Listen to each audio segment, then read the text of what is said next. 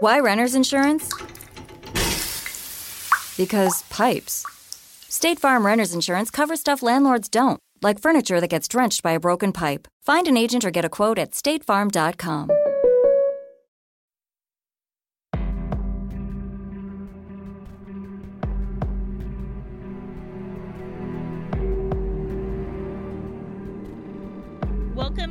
Insight. I'm Charlie, and joining me from the land down under is my co host, Allie. How are you, Allie?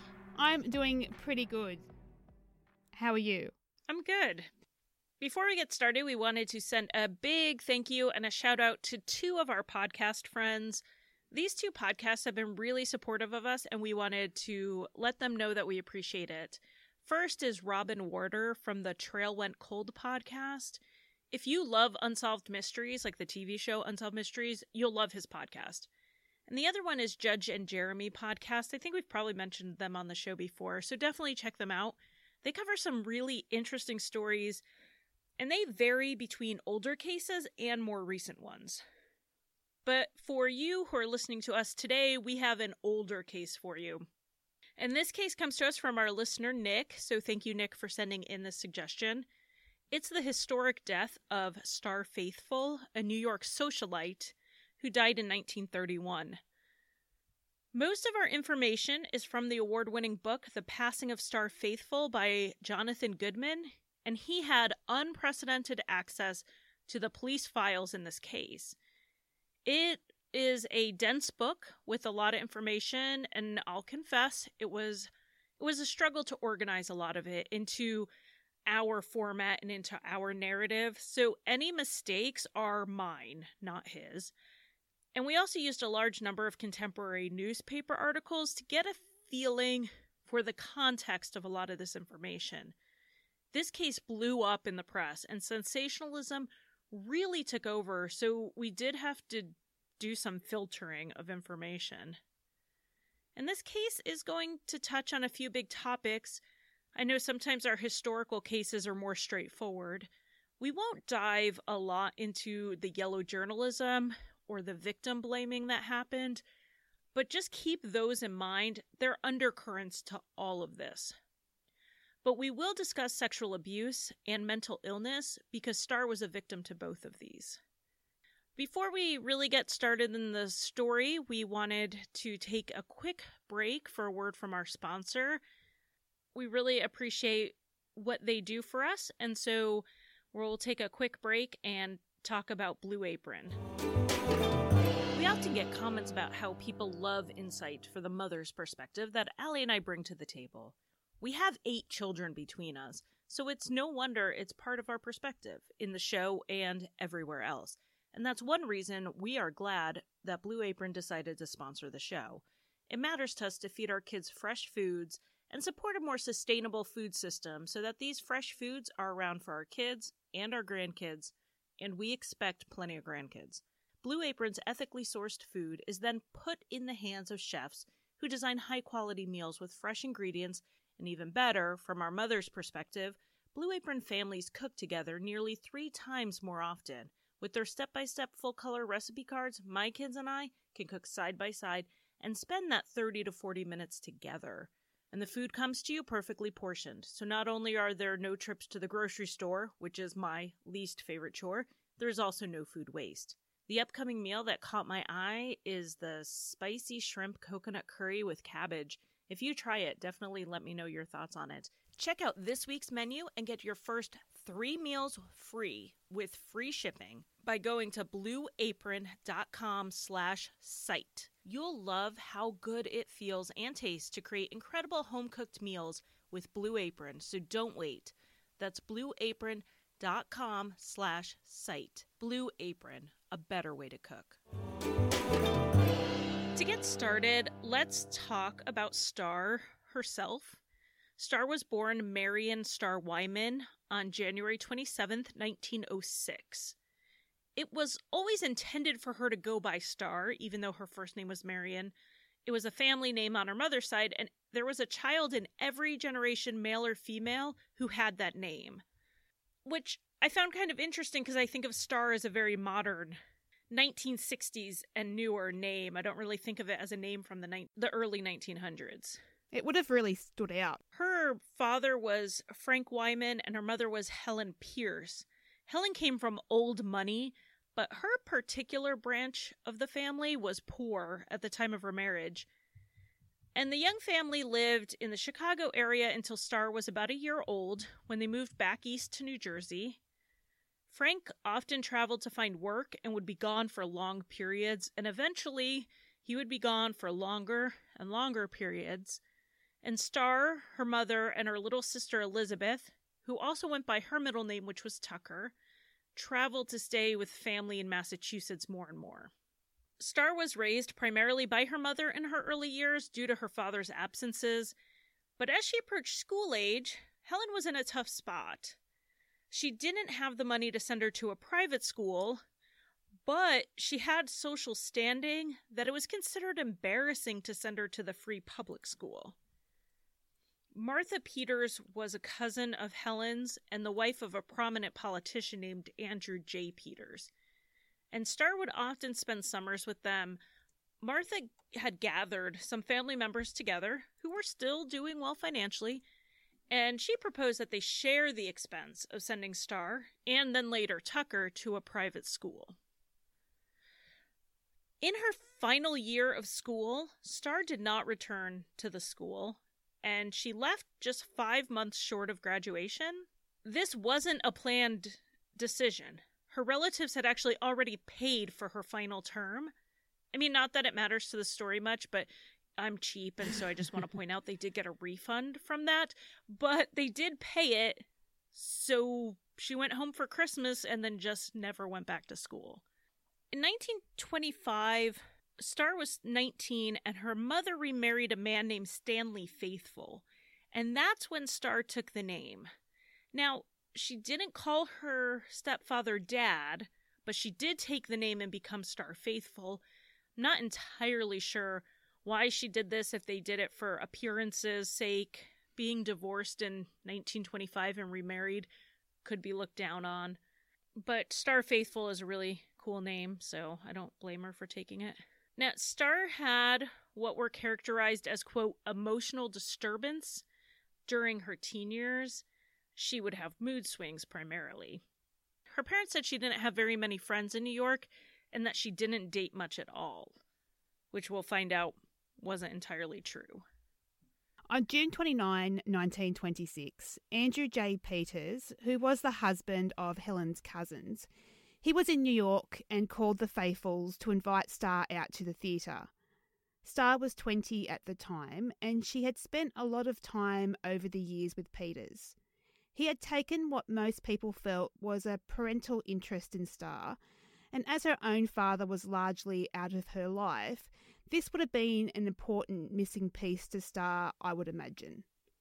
While out that night, the weather turned stormy, so Peters called the Faithfulls and said he would put Starr up in a hotel for the night and he would bring her home in the morning. When Starr did get home that following morning, her family reported her to be upset and agitated. She then disclosed to her mother that Peters had molested her from the time she was 11. She was upset because that night they had had quote unquote natural sex for the first time. And what she described, and remember, this is 1926, so they didn't know then what we know today. And what she described is what we now know as grooming. And just briefly, grooming is the act of befriending, you know, creating an emotional connection and then lowering the sexual inhibitions of the child. And befriending and creating an emotional connection to this fatherless, vulnerable little girl is definitely what happened here. He would take Starr on long trips without anyone else. He was showing her the time and the focus that, from what we know now, it seemed excessive, seeing that he had six boys of his own at home that he could have been taking trips with. Regardless, Starr alleged that Peters had her read from the Studies in the Psychology of Sex, which is a six volume set about sexuality. He would also introduce her to sniffing a rag with a chemical on it that made her feel woozy, and that would have been either ether or chloroform. just briefly, we're going to back up a bit and explain who Andrew Peters was, other than just the husband of a cousin. From 1918 to 1922, which overlaps the period Starr said he was sexually abusing her, he was the mayor of Boston. He had previously served in the U.S. House of Representatives. He had an appointment from President Woodrow Wilson to the Treasury Department at one point. This made him incredibly high profile, and these accusations could, alone could destroy his career and reputation, regardless if they were true. I will say right now, from what I have read, that I do believe these allegations were true. I 100% agree that. What Starr described and what her parents relayed afterwards, it it fits the pattern perfectly. Really, she'd have no reason to make that up. No, and her later behaviors definitely show a girl in crisis, and I believe abuse played a part in that. Agreed. Two days after Starr disclosed to her mother, she left on an extended holiday cruise that had been planned prior to all these claims coming out. While she was gone, Starr's mother and step while she was gone, Starr's mother and stepfather debated about what they were going to do. Her stepfather, Stanley, he negotiated a payout, otherwise known as hush money, from Peters. He would often have his wife write the letters, but it's believed they were dictated by him. The idea was that Starr would need treatment for this abuse, and $20,000 should just about cover it. And when we look at inflation, that is about the equivalent of nearly $280,000 in today's money. Later, it would come out that they continued to ask Peters for money. Because Helen and her girls didn't work, and Stanley only worked on and off, so this money apparently was to support the family. In the end, Peters paid the family a total of $80,000 or $1.1 million today. And while this money was used for Starr's treatment, it was also used for the family's living expenses and for Starr and Tucker to take cruises once or twice a year. However, the Faithfulls do dispute the number went this high.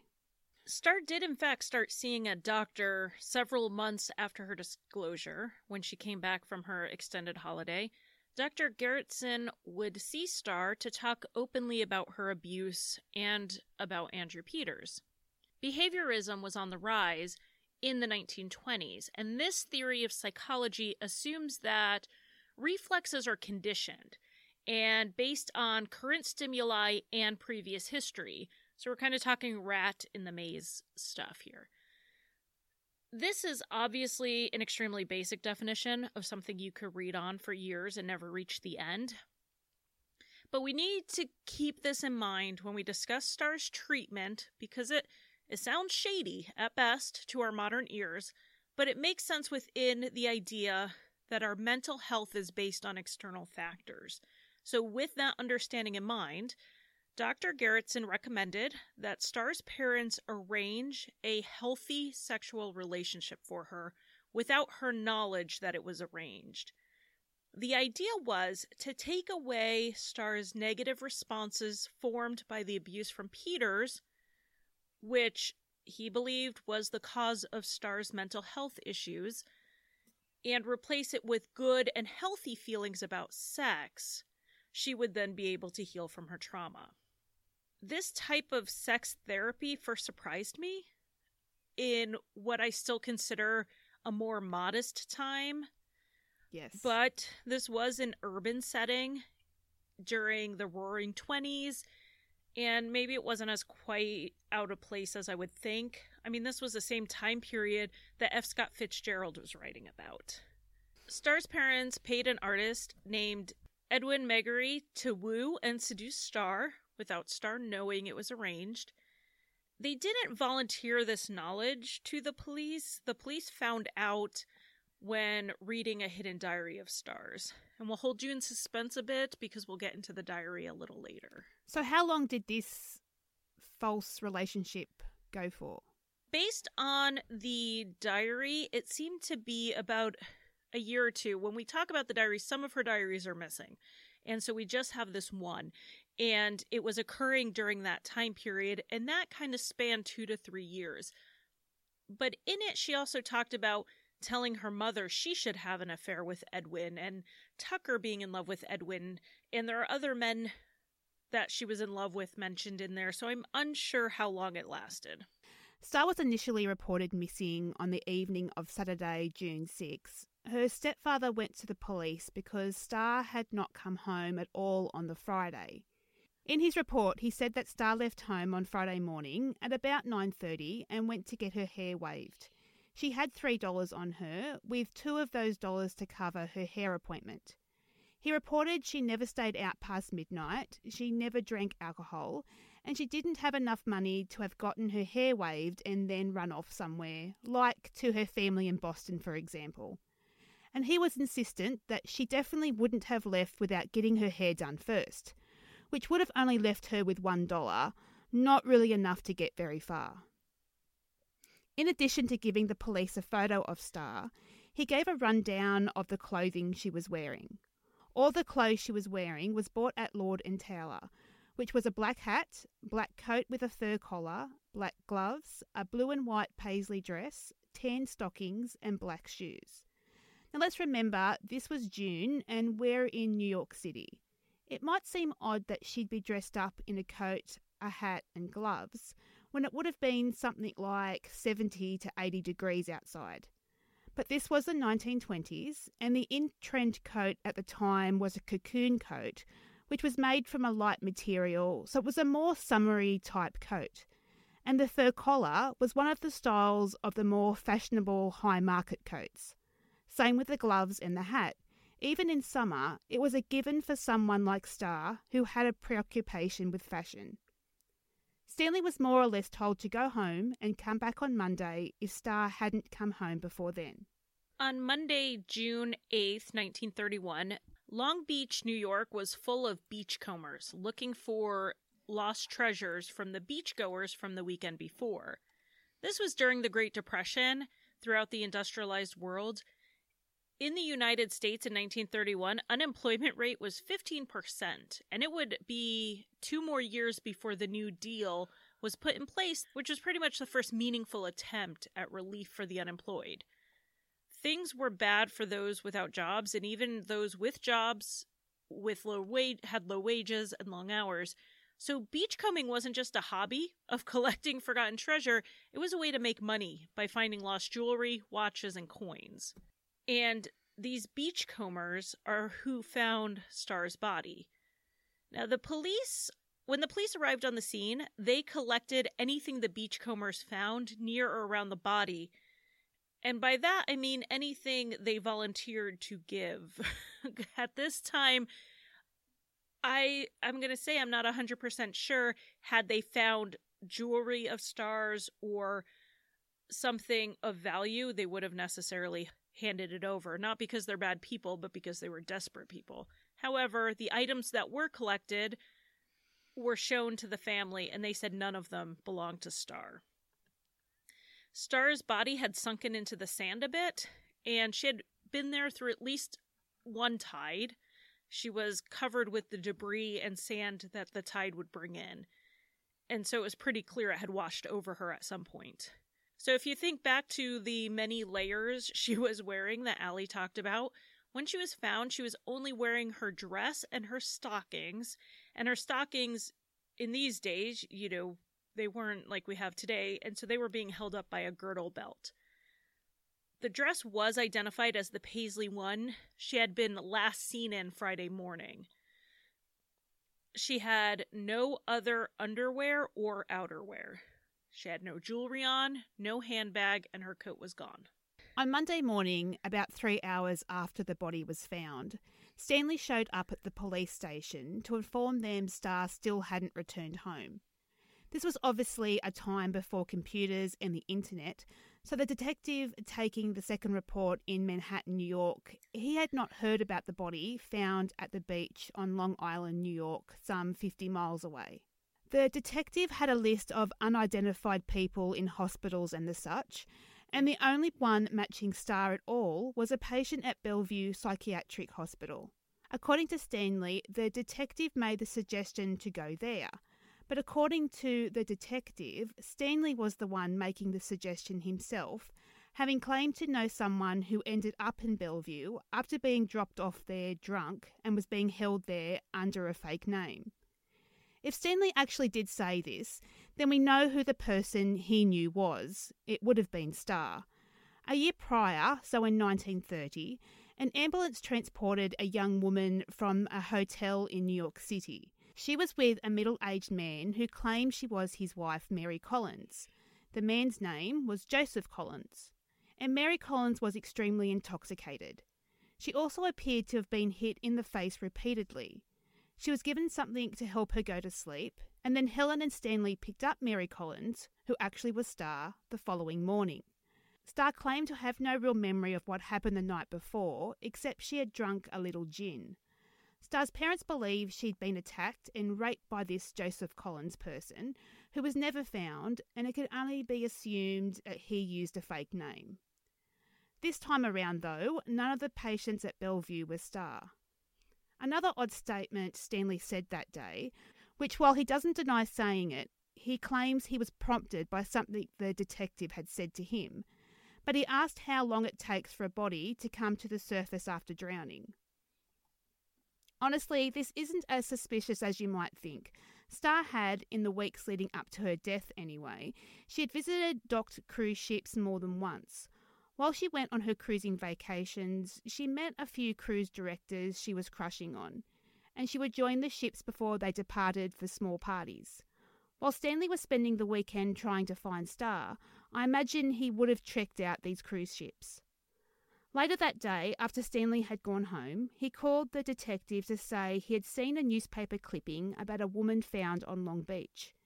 The trip took him about a half an hour before he was on Long Island to identify the body of his stepdaughter, Starr Faithfull.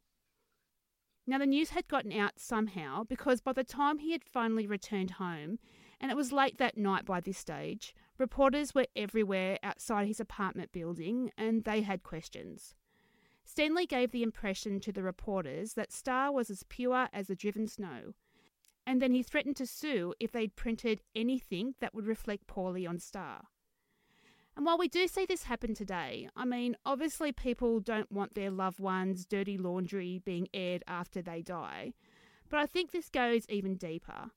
This was a time of yellow journalism when the competition to sell papers encouraged more sensational storytelling and downright tabloid style reporting. Even the slightest misstep in Starr's past could have been blown up in the papers as much more than what it really was. And as much as Stanley kept insisting Starr lived this clean and simple life, he would have known that this was not entirely true. Two autopsies were performed, and both on the same day when she was found.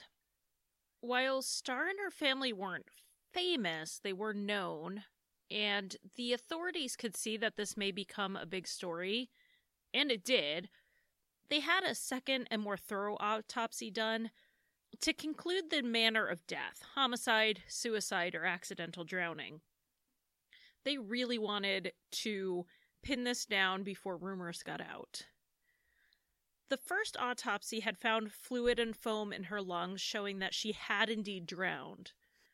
The second found significant amounts of sand through her trachea and into her lungs.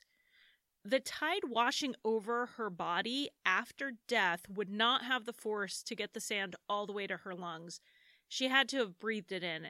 Based on the condition of her body, the time of entering the water was put at about 48 hours previously, so we're talking either Friday night or Saturday morning.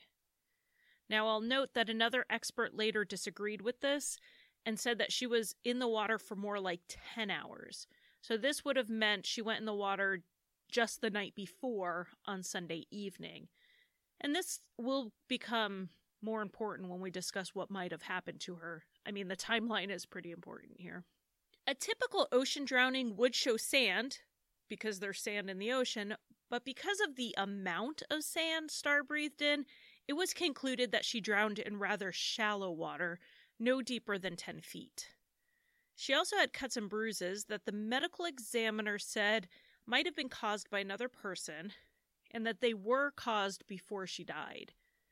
He can't say that they were inflicted at the time of her death I mean, it's always possible she was in an altercation prior to her death that was not related to her death. But it also, these bruises and cuts could be signs of having been held down in the water. The toxicology screen showed Starr had ingested two tablets worth of Veronal, which was the brand name of a drug that's more commonly known, at least here in the US, as Barbital, or even more simply as downers. It's a barbiturate, and the amount she took, whether willingly or not, was not enough for an overdose.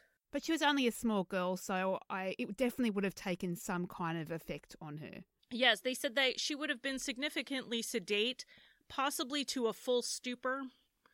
And Starr was known to use this drug recreationally on her own, though you would think she would know how much was too much to take.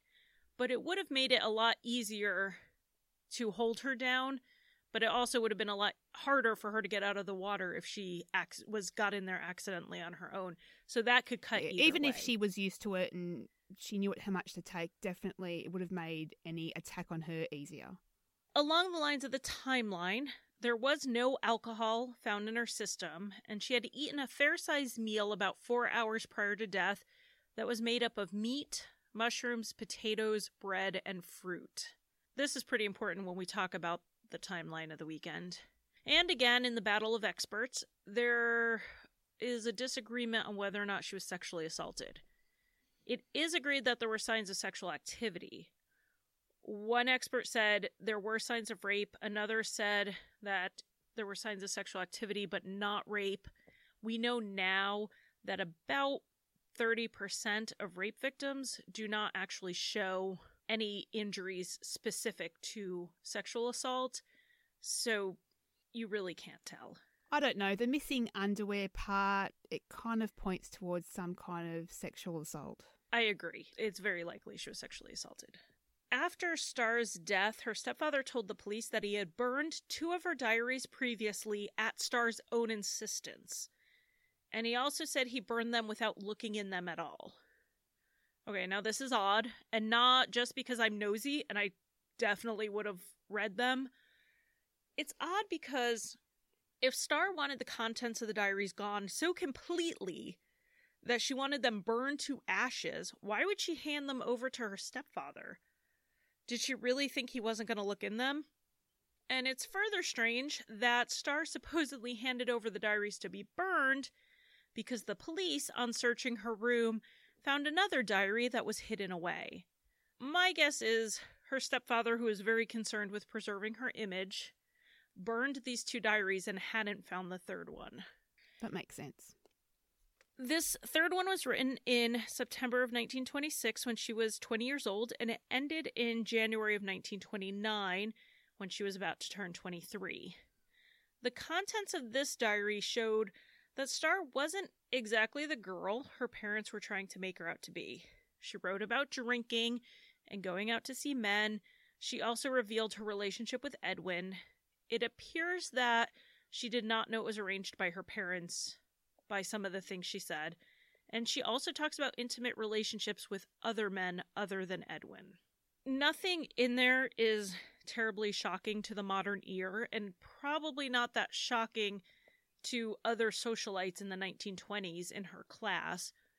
But her family was really trying to protect her image against anyone who would judge her. So uh, that's why I think they burned those diaries. And I think this diary kind of shows also why they would have wanted to burn them. She reveals a little bit more about their home life. She has a few compliments toward her family, but she also has a lot of complaints. Her diary shows a home full of arguments, an unhappy marriage between her mother and stepfather, which seemed more of an arrangement than an actual marriage or partnership. She didn't get along with her sister. I mean, if you think about it, they didn't spend much time together. They were six years apart in age. Much of their school age lives were spent away at school, and as adults, they traveled separately, Starr especially. I also think her diaries show her mood swings rather accurately. She has entries saying she hates Stanley and one saying that she likes him. She says Tucker is vicious, and then she says she's sweet. She goes between who she's in love with, who she can't stand. And then she discusses having something she called, quote, curious dreads that come on suddenly.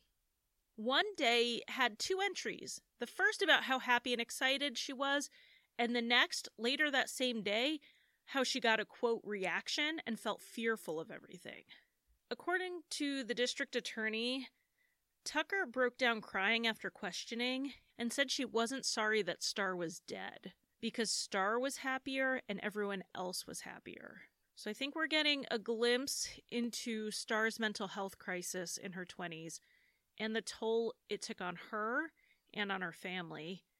Like I said, after reading on this, I do believe she was sexually abused. Peters is dead, so we can come out and say that even though he was never charged.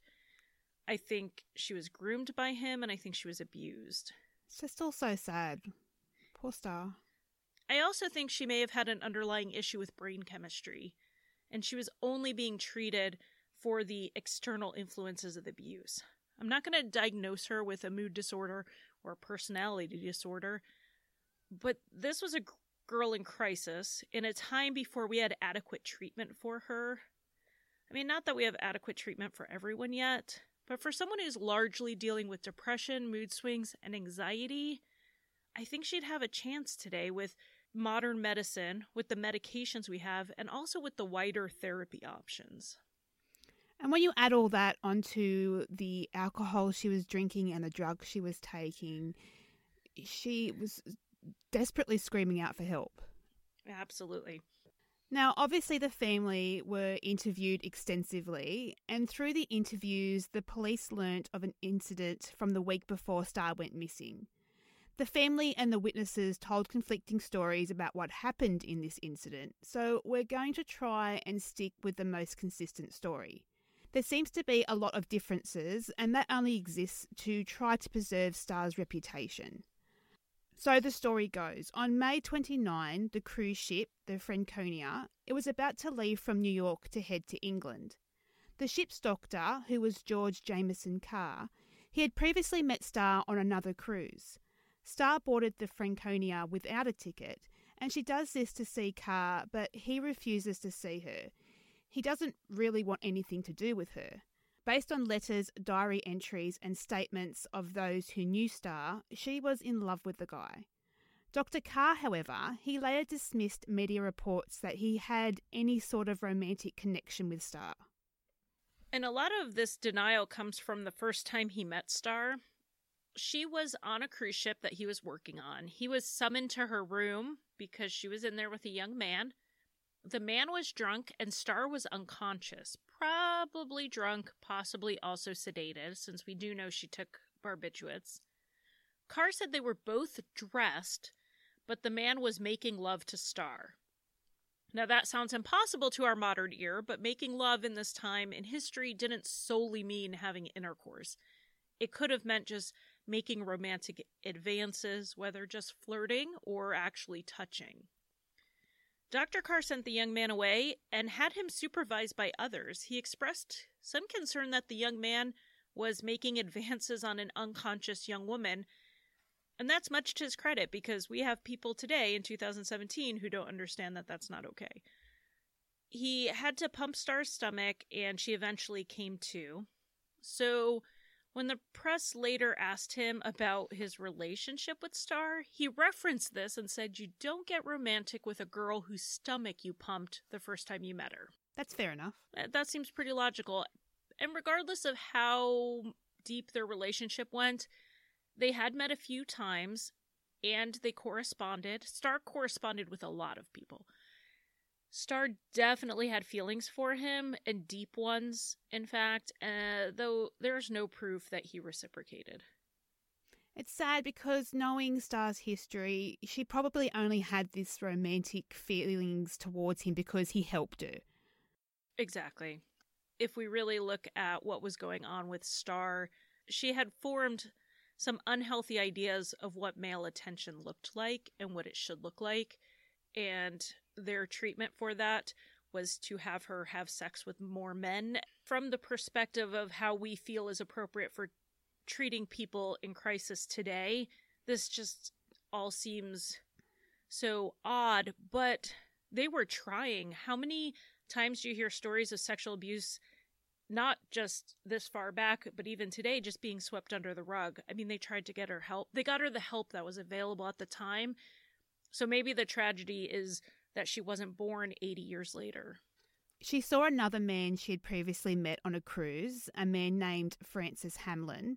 He was described as a cruise director and had just finished his leg with the Franconia cruise ship from England to New York and he was in charge of helping get the passengers settled in for the trip back to England, but he was staying on in New York. Multiple people on the Franconia who saw Starr aboard report that she was visibly upset. According to what Starr told her mother, Hamlin invited her to a party on board where she had a drink. And according to Tucker, Starr admitted to getting quite drunk. However, what actually happened was a bit more than a little drinking at a party. Starr ended up staying on board the ship, some saying she was trying to stow away. But when she was discovered, she was forced off the boat onto a tugboat and brought back to shore. Starr claims she was simply so drunk she wasn't able to get off the boat, but others are adamant that she was trying to stow away. As we build the final timeline, so this Franconia incident happened a week before, but as we build up the days leading up. It's going to be really boring if we recounted every detail of Starr's comings and goings. The police did a very thorough job interviewing everyone she had lunch with and she spoke to, but not all of it's relevant enough to recount. So let's just hit the highlights. And the highlights, guys, they're they're confusing. Different people reported seeing different things, and the papers were paying people for interviews. It's not always clear who was being honest and who was trying to make a buck during the Great Depression. I don't blame them any more than I blame those beachcombers if they kept some stuff, but it's made our job a bit harder today. So, according to both her mother and her sister, Starr claimed she went to the studio of an artist named Henry Stoner in the company of Francis Hamlin on Wednesday all of which Hamlin denies entirely. He said he did not see Starr at all after the Franconia incident. Starr claims Stoner invited her into a party with Miriam Hopkins, who was an actress at the time, because Hopkins was getting ready to leave for Los Angeles. Now, this is a little odd because Stoner didn't throw the party for Hopkins that night, but did attend a party for Hopkins the following night on the Thursday night. It is possible that Helen and Tucker could have got their dates mixed up because it doesn't make sense why Starr would lie about being at a party that hadn't even happened yet.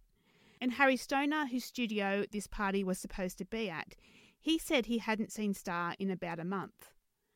Now, there is no evidence at all that Starr attended this party on either night. No one saw her there on Thursday, and another doctor she met through her travels, Charles Roberts, he claims he met her at 10 o'clock on the Thursday night to talk about an upcoming trip she wanted to make. He assumed she wanted to talk to him about upgrading her accommodation or something along those lines. So they went to a speakeasy and then a cab ride. Now, for those who don't know, alcohol was illegal in the United States during this time, and what a speakeasy was was essentially a secret bar. Both Tucker and Helen don't believe she went to this party because, as Tucker puts it, if you went to a party with a famous actor, you would at least mention her in passing. But Starr doesn't mention Miriam Hopkins at all, though she does mention two other actors she apparently met. One name matched a single actor who was an elderly man at the time and he was performing in England, so clearly he wasn't there and the police found no record of an actor or anyone else for that matter with the other man's name. Back to her mother and sister's timeline of events. They said the party was on Wednesday night, and then Starr left about 9:30 at night on Thursday to go out with Hamlin, and then returned about 1 or 2. Why she told them she left with Hamlin and not the truth that she was with Roberts, it's not clear. On Friday morning, around 9:30 in the morning, Starr left home with the $3 we talked about. Two of them were to get her hair waved. At 11:30, she bought a paper about half a mile from her home. The man who sold her the paper knew her because she used to live near his paper stand. It's unlikely he was mistaken about her identity. A lot of people came out of the woodwork with Starr sightings, and because the newspaper was paying for these interviews, we're not going to cover all of them, just reputable ones like this someone who knew her.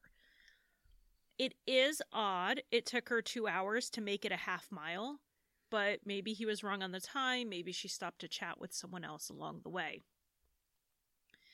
At noon, it's reported that Starr walked into the hairdresser's to have her hair waved, and another woman was with her, but I have no idea who this woman was. I couldn't find that they ever figured out who was with her.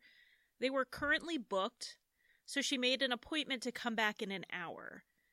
This interaction with the manager was backed up by a client in the waiting room, and they both remember it because they commented on Starr Faithfull having a lovely name. And the manager cracked a lame joke about how she'll be faithful in keeping her appointment. I know it's like it's such a dad joke there, but again, I'm including this one because we knew she was going to get her hair waved, and the, here are two women who remember her unusual name and this joke, so it stood out to them. Okay, so that brings us around 1 pm. The cab driver saw Starr in the company of a man with the name Cunard on his uniform, and they were by the docks. Cunard was, and still is actually, a cruise line. And the cab driver took him for a steward. He recognised Starr because it just so happened that he was at the pier waiting on fares the week prior when the hysterical Starr Faithfull was taken off the Franconia on a tugboat. Starr and the man both got into the cab, and the driver said he smelt alcohol on Starr, but she was walking fine and didn't seem obviously drunk. They went back to Starr's house, and when she got out, she said to the man, I'll see you at the wharf about four. Bye bye, Brucey. Now, Bruce Winston was the name of an actor she claimed to met at the party she claimed she went to. But the cruise company had no one named Bruce working for them in New York. It is possible that he just made up this name, though. The men told her he'd be too busy with passengers and not to come back. He left the cab to go back to the pier, and Starr appeared to go up to her home, yet no one in the family saw her return that day. About an hour later, the same cab driver was back at the pier, again waiting for fares, and he saw Starr with the man. This time the man put her in the cab alone and told him, told the cab driver, not to bring her back.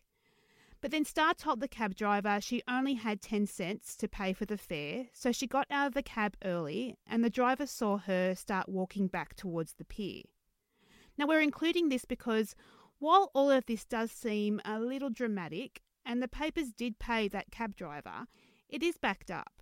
First, the cab driver was able to produce his trip record, and it showed the trip from the pier to her house, and then back to the pier, and then back to where he dropped her off. He didn't write down these times, however. There was another cab driver at the pier who witnessed the second pickup of Starr, and he put the time at around two o'clock. So he had paper receipts and a witness backing him up. It does appear she made it back to the piers after she got out of that cab. Witnesses saw her on the Mauretania cruise ship until shortly before it departed at 5. Then she went to the Caramania, another ship owned and operated by Cunard, to spend time with Dr. Roberts again. He confirmed her clothing, which was again the same clothes her family reported she left in, and the same dress that she was found in. If you remember, the autopsy showed that she did not have alcohol in her system, and she had a meat and potatoes with mushroom and fruit meal four hours before she died. According to Roberts and others, she had been drinking for much of the day, and the meal she ate around 8:30 p.m. was boiled eggs and ham sandwiches. The final sighting on that Friday night was at about 10:20 p.m. A police sergeant at the Cunard Piers witnessed Starr Faithfull with a man who put her in a green taxi. He knew it was Starr because, like the cab driver, this was his regular spot. He felt that she was, in fact, drunk at this point. though he wasn't close enough to overhear any conversation or to get a good look in the dark at the man she was with, but the man was later confirmed to be Dr. Roberts. He said she had told him she had plans on another ship that wasn't due to leave until midnight, but he didn't know whom she was meeting. Now, it turns out that this ship had actually left by the time Starr left Dr. Roberts. It was it was not leaving at midnight, so this was not the ship she was meeting. It was also really close to that ship, so there's no reason for her to take a taxi there. And no one's come forward reporting her to be on any other ship that night. The cab driver of the final taxi never came forward. And even though the police officers did a thorough search of the records of the largest cab company that employed green cabs, they could never find out which green cab she got into.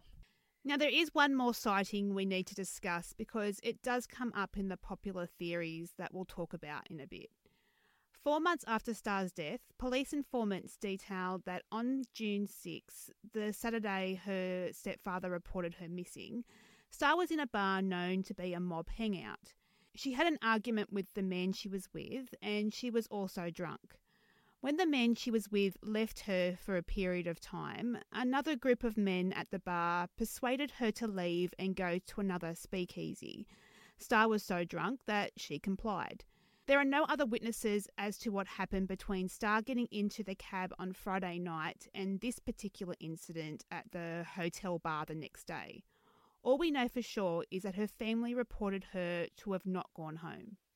On Sunday, there were no reported sightings, and her body was found, as we know, by the beachcombers on Monday morning. The police ran two somewhat parallel investigations, and this is largely because between the district attorney and the police, they were of two minds of what happened. They looked into homicide on one side, and then they looked into suicide slash possible accidental drowning, but mostly they were looking into suicide on the other side. So let's start with the fact that there is no clear cut case either way. The investigators and the prosecutor disagreed. The prosecutor was pretty convinced this was murder, but the grand jury left it with an open verdict, which is what it is to this day. So we're not going to be solving any great mysteries today, but let's lay out the case a little bit for each one. So, the main thing that led to the idea she was murdered was that she had the bruises on her body and she had drowned in relatively shallow water. And that's pretty consistent with being held under the water. Second, her undergarments were gone, though she was dressed.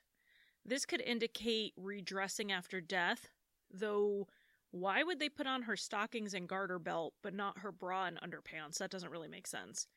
No. Her purse, gloves, hat, jacket, none of them were found. They didn't wash up. They didn't show up tucked away on one of the cruise ships she had visited all of those items vanished completely. It could have happened independently, but it could also mean that someone was purposely concealing them. There was an early theory that she was pushed off one of the ships. This would have had to have been after it undocked and it came down the bay due to the distance between where the piers were and where her body washed up. But after they decided she drowned in shallow water, they started thinking she was held under rather than being pushed into deep water. The first suspect, and the one the family pointed the finger at, was Andrew Peters. Perhaps he was tired of paying and he knew it was going to keep going until Starr could no longer testify against him in a criminal or civil court case. The idea isn't that he necessarily would have done it himself, but rather he would have hired someone else to kill her.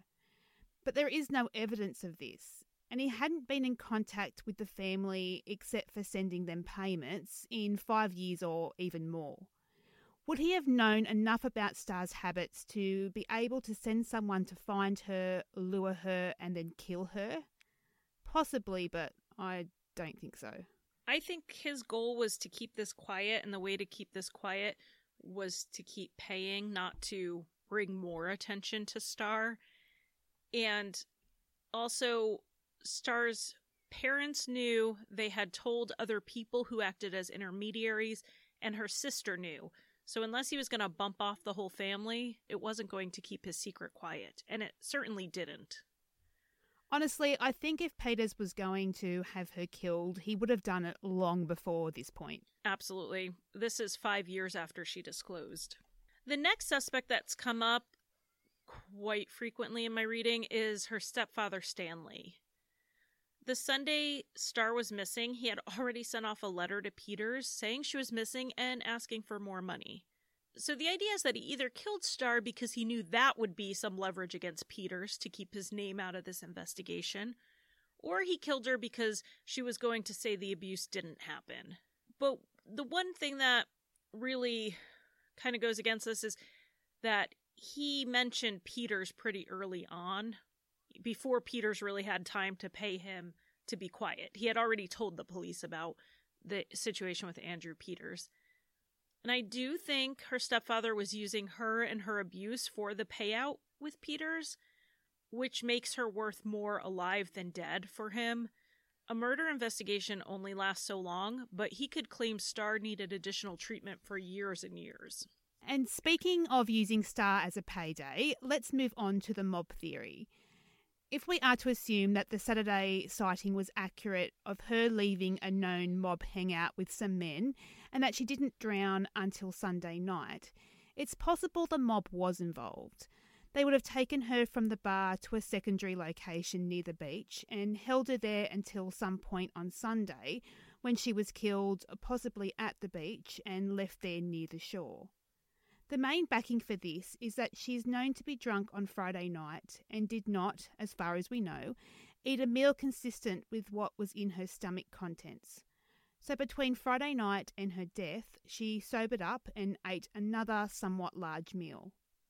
The theory is that Irish mobster named Vannie Higgins, he found out about what happened to her at the hands of Peters. He also found out Peters was paying the Faithfuls hush money. In an attempt to get enough information out of Starr to extort Peters himself, Higgins kidnapped Starr and brought her to a hotel near the beach. With the sedatives in her system, he smacked her around a bit to get the information out of her. I don't think the autopsy showed the level of beating required to kill her, but maybe the sedative plus one big knock in the head rendered her unconscious and maybe he thought she was dead. So she was dumped in the shallow water by the beach, barely alive and unable to rouse herself, so she drowned. Another theory is that the cab driver who picked her up on Friday night is somehow involved. In spite of the reward, no one came forward to say he picked her up. And this wasn't a small reward either.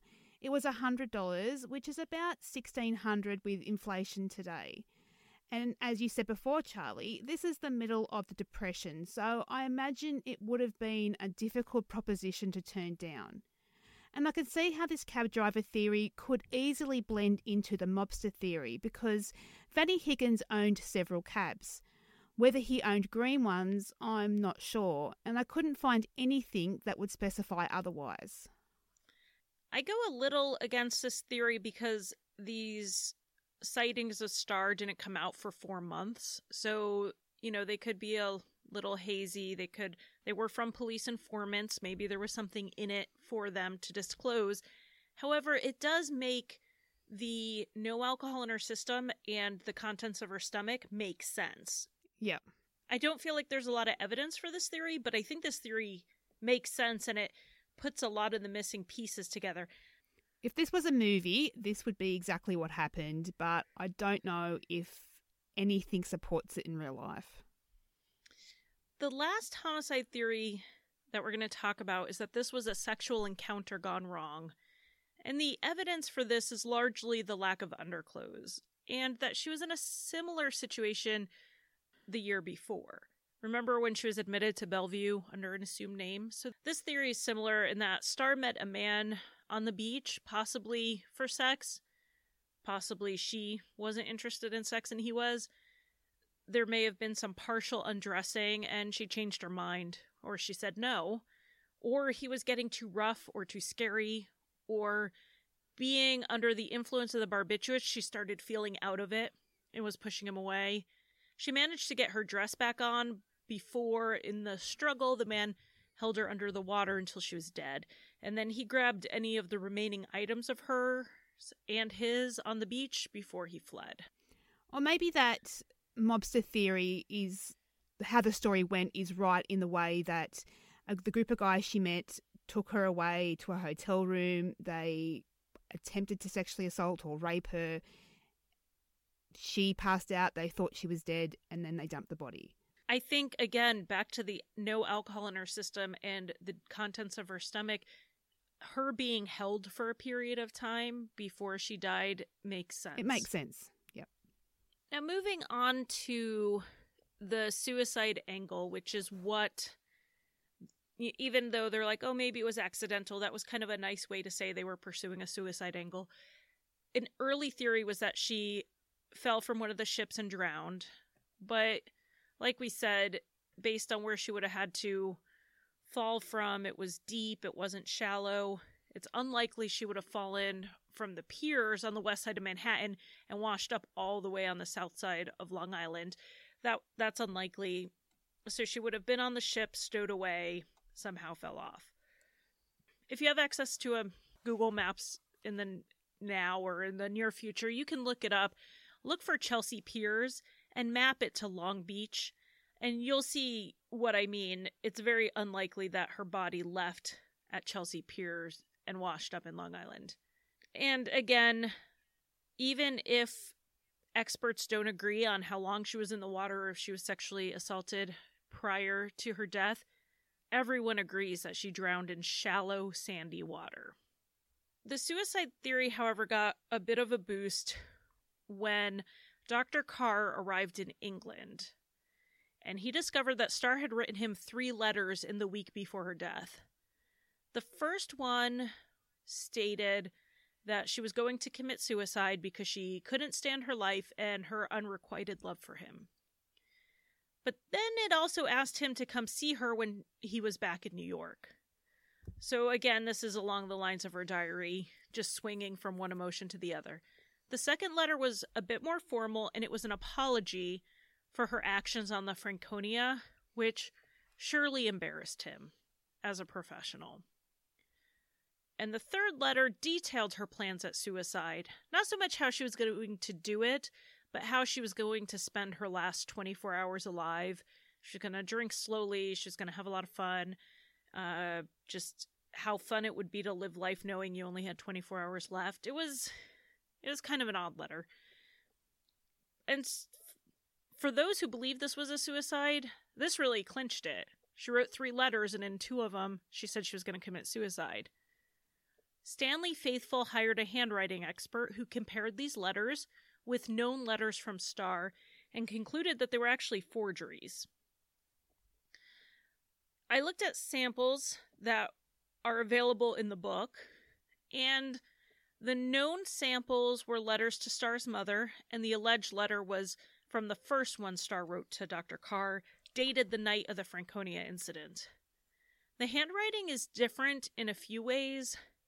Starr's normal handwriting had more loops and longer starting strokes than the letter to Dr. Carr. But you also have to assume that her letter to Dr. Carr was hurried and emotional, whereas the letters to her mother probably weren't. So shortening her handwriting by making it less loopy, I mean, that doesn't sound outside the rain realm of normal to me. And other things are near identical. She dotted her i's all slightly to the right and with a stroke rather than a dot. She didn't go to the top to start her O's, but started them from the side a bit, and those are eh, the same in both. And I'm not an expert in handwriting, but when I'm looking at them, I see as many things in common as I see different from what I've seen of the samples, and it's very limited in the book. It's just a few individual letters and short word samples. I think what we're looking at in these letters, I do think Starr wrote them. I don't think someone thought a week before death to start mailing fake letters. I don't think Dr. Carr, who wasn't even in the country when she died, had any motive to forge letters. So it the forgery angle doesn't make sense. What I think we're looking at are the emotional writings of a depressed and at this point in her life unstable young woman.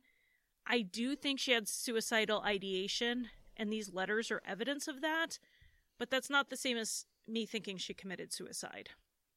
The last theory is that all of this was an accident.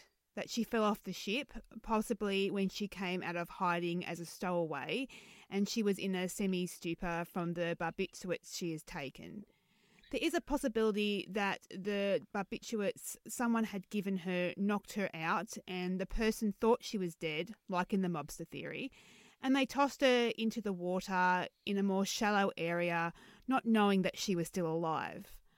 Now, I don't know if this is likely because of the shallow drowning, and we already went over that, but perhaps the drowning wasn't as shallow as they thought. That's always a possibility here between all the findings, even the contents of her stomach and her blood alcohol level and all of that. I mean, we're relying very heavily on them being accurate, but I mean, Yeah. the 19, 1931, while forensic science was blossoming, it wasn't quite as exact. Not that it's terribly. We've talked about our own issues with the forensics in cases we've talked about. It's not always exact now, even less so then. Now, there are some major holes in all the theories. Only the mobster theory explains how she got from the piers to Long Beach, and it's the only one that explains the alcohol, not having al- alcohol in her system. None of the theories explain where she was Friday night. Her family said she never came home, so she gets in a cab Friday night and nobody sees her until she's seen in a bar sometime on Saturday. Information we didn't find out for four months. Four months ago was what, November 5th? I have no idea what I did on that day. I and even if I told you, I can tell you for sure it was the 5th and not the 6th or the 12th or, you know, so we don't know how accurate this is. And if her family were involved, she would have gotten home on Friday night, so why didn't a cab driver come forward and say so? How come Stanley Faithfull is the one who spent years pushing the homicide theory, even after the grand jury declared it an open verdict? If he was involved, he would have pushed the other way. He would have been all for it being ruled a suicide or accidental. She could have been in the water for 48 hours or less than 10. If it was closer to 48, why isn't there evidence of the meal and the alcohol? If it was less than 10, where was she all that time? She had no money, so how did she get to Long Island? It, she committed suicide. The most likely explanation is that she took a lot of the sedative and walked out to the Yeah. beach. But again, how'd she get there with How'd no money? Yeah. She had she had no money for a cab ride, so someone else got her out there. Dr. Roberts paid her fare when she left the piers that night in that green cab, but he didn't pay enough for her to go to Long Beach when she was just going a few miles home. All of the theories have holes. And that that's I guess a frustrating part of this. So Ellie, what are your thoughts on Starr Faithfull? This is a tragic story. As you said earlier, if she was just born 80 years later, she would have had more of a chance, and the story didn't have to end the way it did. Because I think all the demons that she was wrestling with, the, the problems that happened in her life, it all contributed to her death. I'm not saying that being mentally ill right now is a cakewalk.